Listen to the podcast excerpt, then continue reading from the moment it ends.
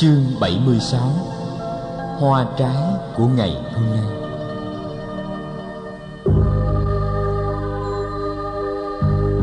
Mùa an cư chấm dứt, Các vị khất sĩ và nữ khất sĩ còn chưa kịp lên đường hành hóa Thì nghe chiến tranh bùng nổ giữa hai vương quốc Câu Tắc La và Ma Kiệt Đà. Đại binh của nước Ma Kiệt Đà đã vượt sông Hằng đi vào xứ Ca Si thuộc lãnh thổ Câu Tắc La. Quốc vương Achata Satru Videhiputra tự tay thống lĩnh binh tướng qua chinh phạt nước Câu Tắc La. Tướng lãnh thống suất cả voi, ngựa, xe và pháo đang hướng về phía thành Ba La Nại, thủ phủ xứ Kasi. Bên phía vương quốc Câu Tắc La, sau khi được thám tử thông báo, cũng đã chuẩn bị quân đội gồm đủ voi, ngựa, xe và pháo nhắm xứ Kasi tiến tới. Việc binh quá cấp thúc, vua không kịp đến thông báo và từ giả Phật. Vua nhờ Thái tử Kỳ Đà tới trình mọi sự với Phật thay vua. Phật đã từng được thông báo rằng sau khi nghe tin A Xà Thế mưu sát cha để lên ngôi, quốc dương Basenadi đã tỏ ý phản kháng bằng cách lấy lại lãnh thổ của thực ấp dùng Ba La Nại mà ngày xưa Thượng Hoàng đã tặng cho vua Tần Bà Sa La như vật hồi môn của công chúa Kosala Devi khi công chúa về nhà chồng. Thực ấp này từ gần 70 năm nay đã đem lại cho vương quốc Ma Kiệt Đà mỗi năm một số tiền thuế trị giá 100.000 đồng vàng. Vua A Xà Thế không chịu đựng được hành động phản kháng này, cho nên đã cất binh sang đánh. Đại Đức Xá Lợi Phất thông báo cho các vị nam nữ khất sĩ ở đâu thì nên hành đạo ở ngay tại đó, đừng di chuyển nhiều trong thời buổi chiến tranh. Đại Đức cũng xin Phật ở lại xá vệ cho đến khi tình hình yên tĩnh.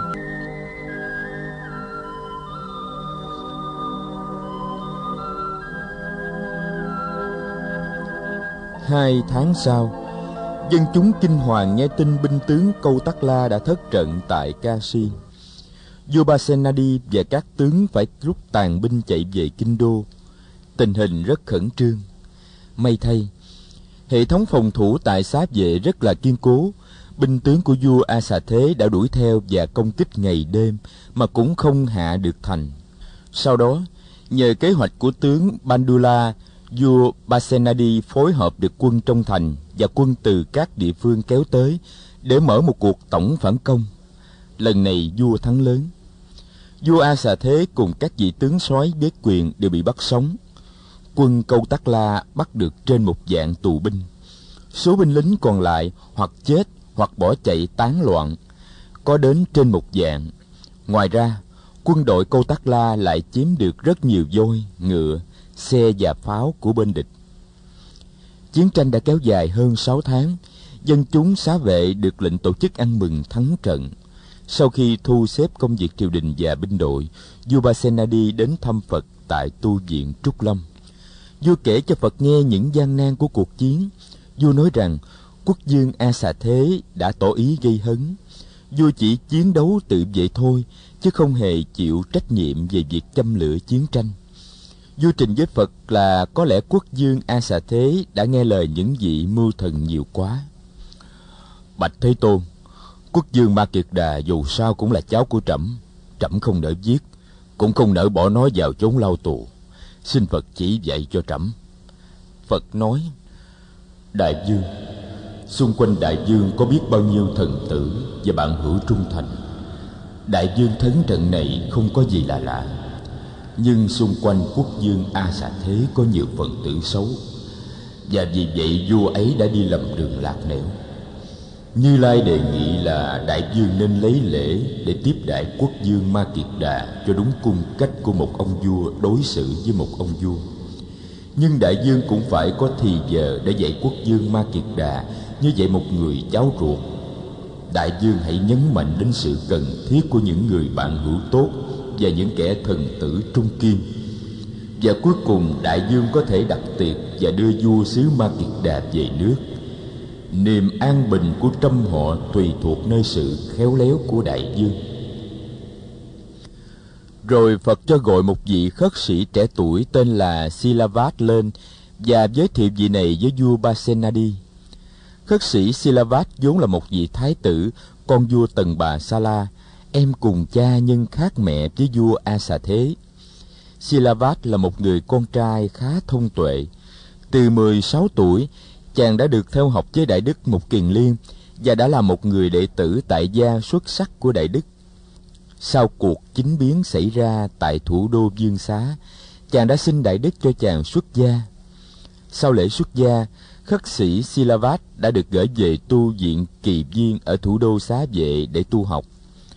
Đại Đức Mục Kiền ly nghĩ rằng dù Silavat không có ý tranh giành quyền hành với vua A Xà Thế, nhưng gửi vị khất sĩ này qua tu học ở nước Câu Tắc La vẫn là có an ninh hơn. Vua Basenadi hỏi thăm Đại Đức Silavat về tình trạng hoàng gia bên dương xá, và thầy đã cung kính nói hết cho vua nghe tất cả những gì tai nghe mắt thấy. Đại Đức cho vua biết là năm ngoái đã có một người từ thủ đô xứ Ma Kiệt Đà tới với sứ mạng ám sát Đại Đức. Nhưng Đại Đức đã cải hóa được người ấy và độ cho người ấy được xuất gia. Hiện vị khất sĩ kia đang được tu học ở trong một trung tâm không xa thành phố. Quốc dương Basenadi cung kính lại tạ Phật và trở về cung điện. Vua A Xà Thế sau đó được trả tự do và đưa về nước. Lấy tình thương để xóa bỏ hận thù, vua Basenadi lại đem công chúa Vachira mà gả cho vua A Xà Thế nữa. Quốc dương A Xà Thế đã là cháu, nay lại trở nên con rể của vua. Vua còn hứa là sẽ trả lại thực ấp ở Ba La Nại mà ngày xưa Thượng Hoàng Maha Câu Tắc La đã tặng cho xứ Ma Kiệt Đà. Quốc dương Câu Tắc La đã nghe lời Phật một cách đúng mức.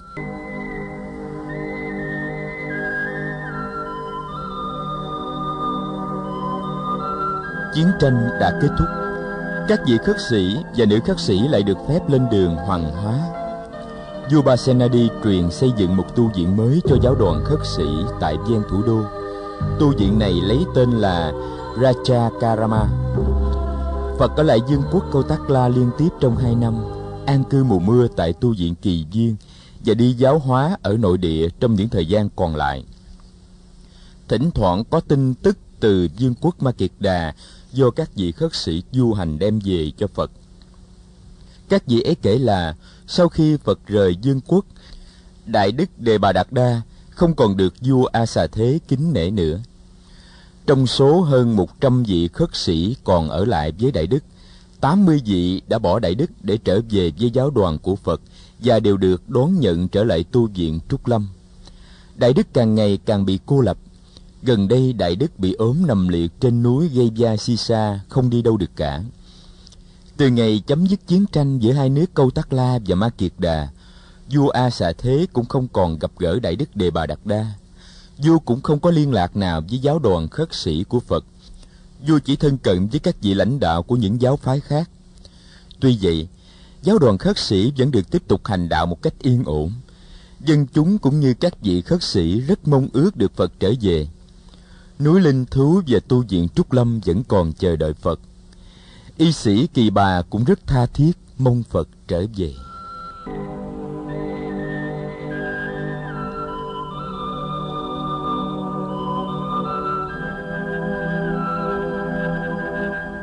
Mùa đông năm ấy, hoàng hậu malika băng, vua basenadi buồn quá, tìm tới phật để được an ủi hoàng hậu là một người bạn đời rất xứng đáng của vua và đã được vua thương yêu hết lòng.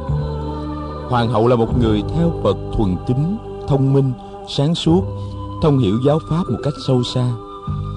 Ngay trước khi vua được gặp phật và tin phật bà đã khuyên vua hành động cho phù hợp với chánh pháp. Có lần vì nằm mộng thấy những điều quái gở vua basenadi nghĩ rằng sẽ có những việc rủi ro xảy đến cho mình tin vào các vị bà la môn và đạo sĩ ngoại đạo. Vua đã cho chuẩn bị tổ chức tế đàn, sát hại trâu bò để cầu thần linh phù hộ. Chính hoàng hậu đã can gián vua, thuyết phục vua hủy bỏ dự án thiết lập tế đàn.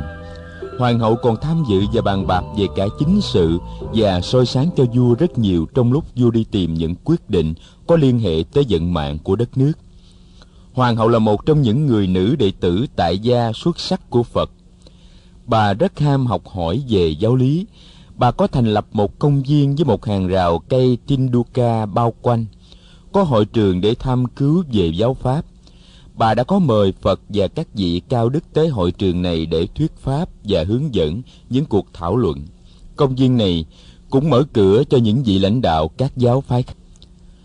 Đau khổ vì bị mất người bạn đời đã bốn mươi mấy năm sống chung, vua tìm đến Phật.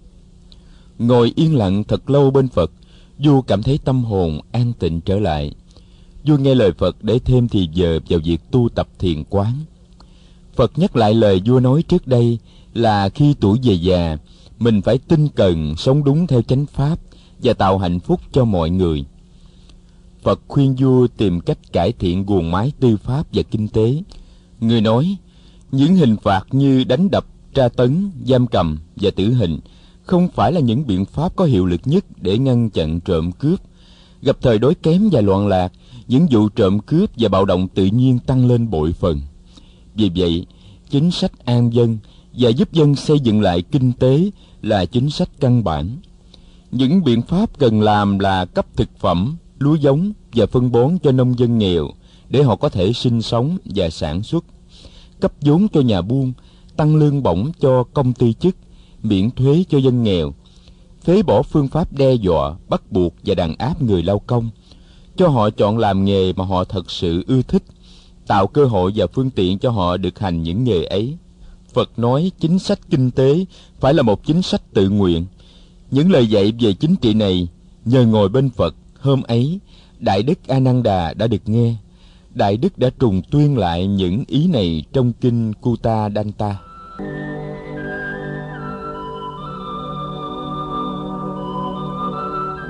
Một buổi chiều tại tu viện Lộc Mẫu, Đại Đức A Nan Đà thấy Phật xoay lưng về phía mặt trời. Đại Đức không hiểu tại sao, bởi vì Thế Tôn thường ưa nhìn cảnh mặt trời khuất bóng. Đại Đức tới gần và hỏi Phật.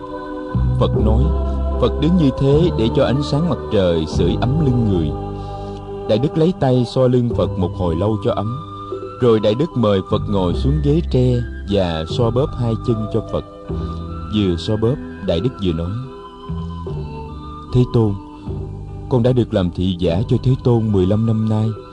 Con nhớ những năm trước, Nước da của người còn vàng ánh và ống mướt. Nay da Thế Tôn đã nhăn, Và những bắp thịt nơi chân Thế Tôn đã teo lại rất nhiều. Những lóng xương lộ ra rất rõ.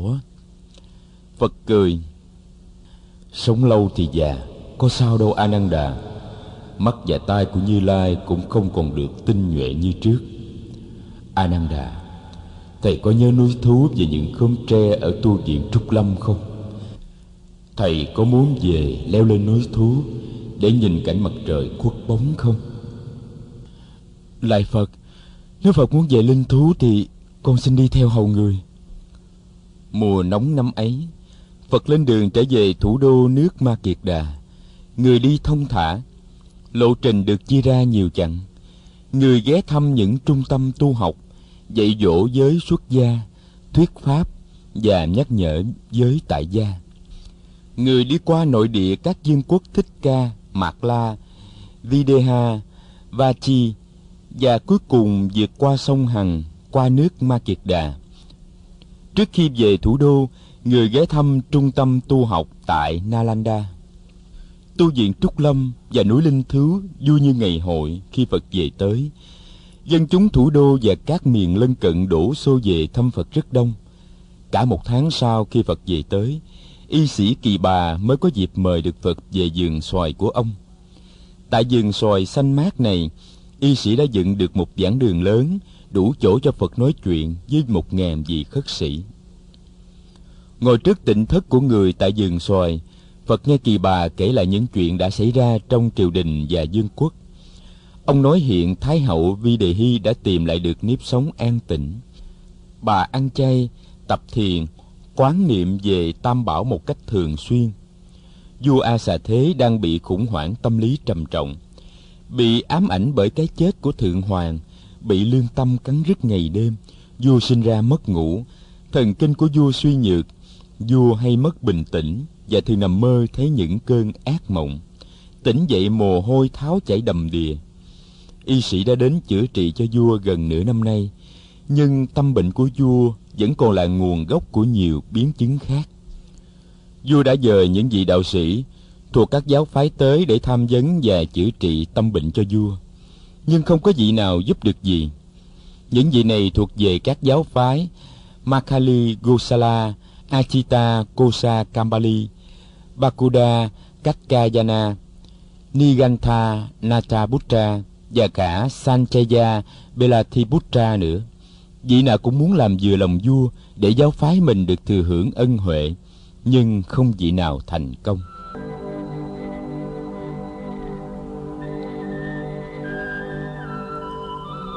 Có một hôm, vua dời Thái hậu vào ăn cơm chung với hoàng hậu và thái tử Udayipada. Thái tử Udayipada chưa đầy ba tuổi, nhưng tính tình đã khó khăn và không điềm đạm chút nào. Vua thương yêu thái tử rất mực. Thái tử đòi gì được nấy. Hôm đó thái tử đòi đem con chó vào bàn ăn chung. Đây là một điều cấm kỵ, nhưng vì chiều con, vua đã cho phép thái tử đem chó vào. Trong bữa ăn, hơi gượng với thái hậu vua nói đem chó vào bàn ăn thật không dễ chịu tí nào thái hậu nói con thương con của con cho nên con để nó đem con chó vào ngồi chung điều này có gì là lạ? Con có nhớ ngày xưa cha con vì thương con mà hút máu mủ trong tay của con không? Con không nhớ. Xin thái hậu kể lại cho con nghe. Một hôm, ngón tay trỏ của con bị đau và sưng dù lên. Một cái nhọt đã mọc ngay dưới móng tay, làm nhức nhối khiến con khóc suốt ngày đêm. Không có đêm nào con ngủ được. Cha và mẹ của con cũng không tài nào nhắm mắt. Cha con ẩm con để lên đầu gối ngậm ngón tay đau của con trong miệng để truyền hơi ấm qua. Một mặt để cho con đỡ đau, một mặt để cái nhọt nhờ sức ấm mà cương mũ sớm. Như thế trong suốt bốn ngày đêm, khi cái nhọt đã cương mũ và mũ đã chín, cha con mới bắt đầu hút cho mũ thoát ra khỏi ngón tay. Nhờ vậy mà con mới lành bệnh. Cha con hút hết mũ và máu độc rồi, nhưng không dám rút tay con ra vì sợ con bị rác cha con cứ giữ mũ và máu trong miệng như thế, cho đến khi không chịu nổi, thì cha con nuốt máu và mũ ấy vào bụng, rồi cứ tiếp tục ngậm ngón tay của con cho con đỡ rác mẹ nói như vậy để con biết ngày xưa cha con thương con như thế nào. Bây giờ con thương con của con, cho nó đem chó vào bàn ăn. Điều đó thì mẹ hiểu, mẹ có trách gì con đâu. Nghe thái hậu kể, vua ôm đầu chạy vào trong cung, bỏ cả bữa ăn từ đó tâm bệnh ngày kỳ bà tới chữa trị cho vua, nghe vua kể đủ mọi thứ chuyện, kể cả chuyện tham vấn với các vị bà la môn và đạo sĩ. Nhưng kỳ bà vẫn không nói gì. Vua hỏi, kỳ bà, tại sao huynh không nói gì hết vậy? Kỳ bà tâu, tôi chỉ muốn nói với bệ hạ một điều mà thôi. Tôi nghĩ chỉ có sa môn cù đàm mới giúp được bệ hạ cởi bỏ được những khổ đau ẩn ức trong tâm bệ hạ nên tìm tới phật để được người chỉ dạy. Vua im lặng, một lát sau, vua nói, trẫm sợ sa môn cù đàm còn thù ghét trẫm. Bệ hạ đừng nói vậy, sa môn cù đàm không hề thù ghét ai cả. Phật là thầy của thượng hoàng và cũng là người bạn thân thiết nhất của thượng hoàng. Bệ hạ tới với phật thì cũng như tới với thượng hoàng vậy. Bệ hạ tới với phật để tìm lại sự an ổn trong tâm hồn và cũng là để hàn gắn lại những gì đã đổ vỡ trong quá khứ. Tài y khoa của tôi không bằng được một phần triệu tài chữa trị của phật. Phật không phải là một ông thầy thuốc, mà là vua của những ông thầy thuốc. Có người đã gọi phật là y dương. Sau cuộc đàm đạo đó, vua đã chấp nhận việc đi thăm phật.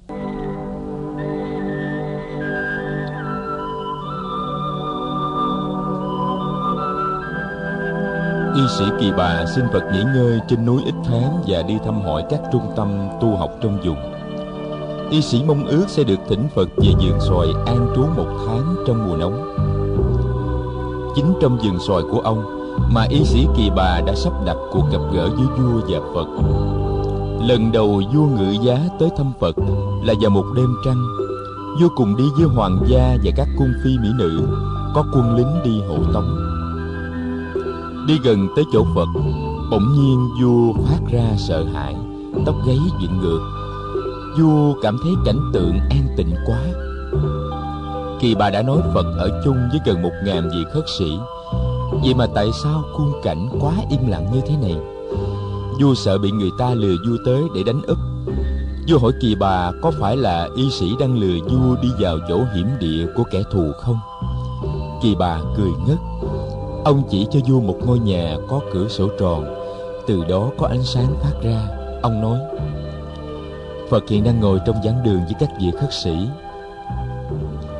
Vua xuống voi, đi với kỳ bà và những người hộ vệ, đuốc thắp sáng trưng.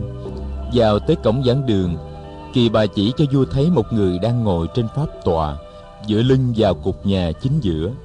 Trước mặt tòa, các vị khất sĩ đang trang nghiêm ngồi. Kỳ bà nói phật là người ngồi chính giữa đó. Dù rất lấy làm cảm phục, gần một ngàn người ngồi mà im lặng, không có một tiếng động nào. Cảnh tượng trang nghiêm quá đổi. Ngày xưa vua đã từng thấy phật trong cung, nhưng đã có bao giờ vua tới tu viện để gặp phật và nghe thuyết pháp đâu? Phật mời vua và hoàng gia ngồi. Thái hậu vi đề hy cũng có mặt đêm ấy. Vua lên tiếng hỏi phật trẫm chỉ được nghe thế tôn giảng đạo có một lần ở hoàng cung hồi trẫm còn nhỏ. Thế tôn, hôm nay trẫm muốn hỏi thế tôn câu hỏi này. Tu hành không biết có kết quả gì không, mà trẫm thấy hàng ngàn, hàng chục ngàn, có khi hàng vạn người bỏ nhà đi tu như vậy. Phật hỏi vua xem vua đã hỏi ai câu ấy chưa?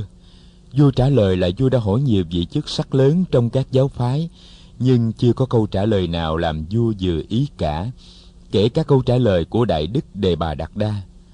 Phật nói, đại dương, hôm nay như lai sẽ nói cho đại dương nghe về những hoa trái của sự tu học trong đạo pháp này. Những hoa trái có thể thấy được trong hiện tại và những hoa trái sẽ hái gặp được trong tương lai. Đại dương sẽ không cần đi vào các ngõ ngách của lý luận. Đại dương chỉ cần nhận xét cho tin tường thì đã có thể thấy được những hoa trái ấy của sự tu học rõ ràng như thấy trái xoài để trên một bàn tay.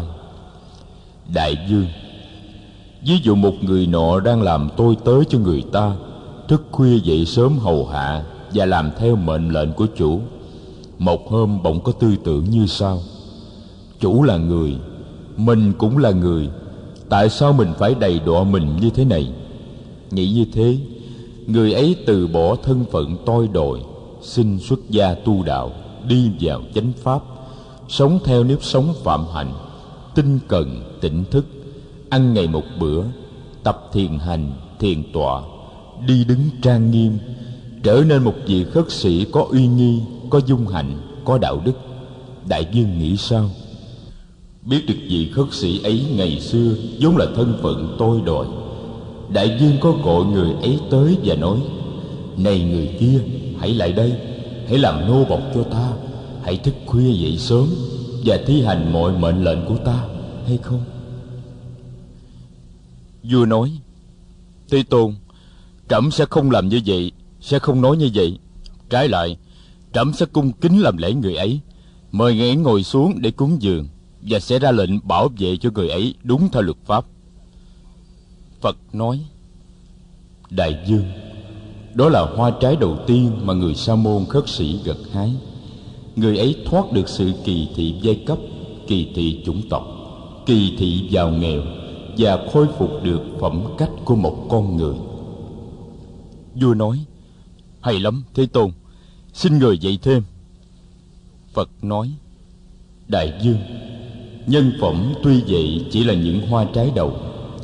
Vì khất sĩ nhờ hành trì 250 giới mà được an trú trong một trạng thái vô ưu và thanh tịnh. Những người không giữ giới có thể phạm vào các tội lỗi như giết người, trộm cắp, tà dâm, dối gạt, say sưa và tự đưa mình tới những hình phạt đớn đau về thân thể cũng như về tâm thần. Vị sa môn khất sĩ không những hành trì năm giới, không sát sanh, không trộm cắp, không tà dâm không dối gạt không say sưa, mà còn hành trì trên hai trăm giới khác. Vì vậy, vị ấy sống trong một trạng thái thật an ninh, thật nhẹ nhõm, trạng thái mà những người không giữ giới không thể nào có được. Giới luật ngăn ngừa không để cho ta rơi rớt vào lỗi lầm, đem lại cho ta một trạng thái an ninh và nhẹ nhõm. Đó là một hoa trái khác của sự tu học có thể gặt hái ngay trong thời gian hiện tại. Vua nói, hay lắm, thế tôn, xin người dạy tiếp cho. Đại dương vị sa môn khất sĩ không có gì ngoài ra ba chiếc áo cà sa và một chiếc bình bát. Người ấy không có gì để sợ mất, sợ cướp, sợ tháng đoạt. Người ấy không gây thù oán, không sợ ai ban đêm tới hành thích mình vị ấy có thể ngủ một mình trong rừng với một gốc cây thanh thản vô ưu, lặng lẽ. Không sợ hãi là một niềm hạnh phúc lớn.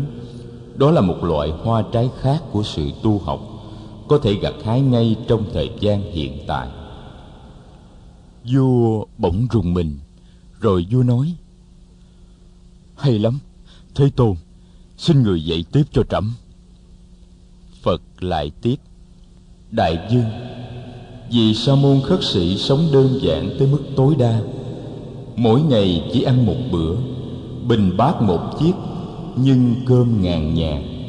Không nghĩ đến chuyện làm giàu, không chạy theo danh vọng, không tích trữ, không gom góp, sống đúng theo phép tri túc, và không chạy theo một tham vọng hay một ước muốn nào.